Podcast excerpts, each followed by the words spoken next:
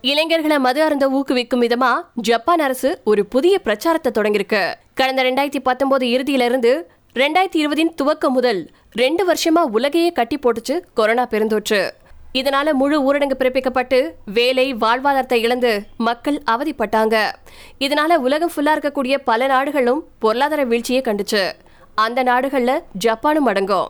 ரெண்டு வருஷம் ஊரடங்கு காரணமா அரசுக்கு மதுபானம் மூலமா கிடைக்கக்கூடிய வருவாய் குறைஞ்சிச்சு அப்படின்னு அந்த நாட்டு தேசிய வரி முகமை தரவுகளை வெளியிட்டிருக்காங்க. ரெண்டாயிரத்தி இருபதுல ஜப்பான்ல மக்கள் குறைந்தளவு மதுபானமே அறிந்திருக்காங்க அப்படின்னு தரவுகள்ல சொல்லப்பட்டிருக்கு. அதாவது எழுபத்தஞ்சு லிட்டர். இது ஆயிரத்தி தொள்ளாயிரத்தி தொண்ணூத்தி அஞ்சாவது வருஷத்துல மக்கள் அருந்திய நூறு லிட்டர் அளவை விட ரொம்ப கம்மி. கொரோனா பெருந்தொற்றுக்கு அப்புறமா மக்கள் தொகையும் ஜப்பான்ல குறைஞ்சிருக்கு.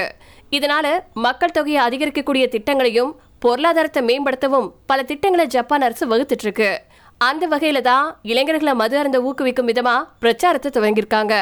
ஷேக் விவா அப்படிங்கிற இந்த பிரச்சாரத்தை ஜப்பான் தொடங்கியிருக்கு. இந்த திட்டத்தின்படி மதுபானத்தின் தேவையை இளைஞர்கள் கிட்ட எப்படி தூண்டுறது அப்படிங்கிற மாதிரியான விளம்பர முறைகள் தயாரிப்புகள் வடிவமைப்புகள் புதிய நவீன தொழில்நுட்பங்களை பயன்படுத்துறது இப்படி பல ஐடியாஸை வழங்குறதுக்காக போட்டி ஒன்றுக்கு அழைப்பு விடுக்கப்பட்டிருக்கு.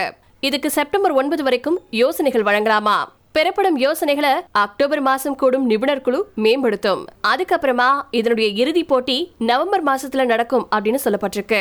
இறுதிக்கட்ட அறிக்கைய அரசுக்கு தேசிய வரி முகமை போட்டி முடிஞ்சதுக்கு அப்புறமா சமர்ப்பிக்கும் அப்படின்னு தெரிவிக்கப்பட்டிருக்கு. வெற்றியாளர்களுடைய திட்டம் வணிகமயமாக்கப்படுவதற்கான அனைத்து ஆதரவுகளும் வழங்கப்படும் அப்படின்னு அரசு தரப்புல தெரிவிக்கப்பட்டிருக்கு.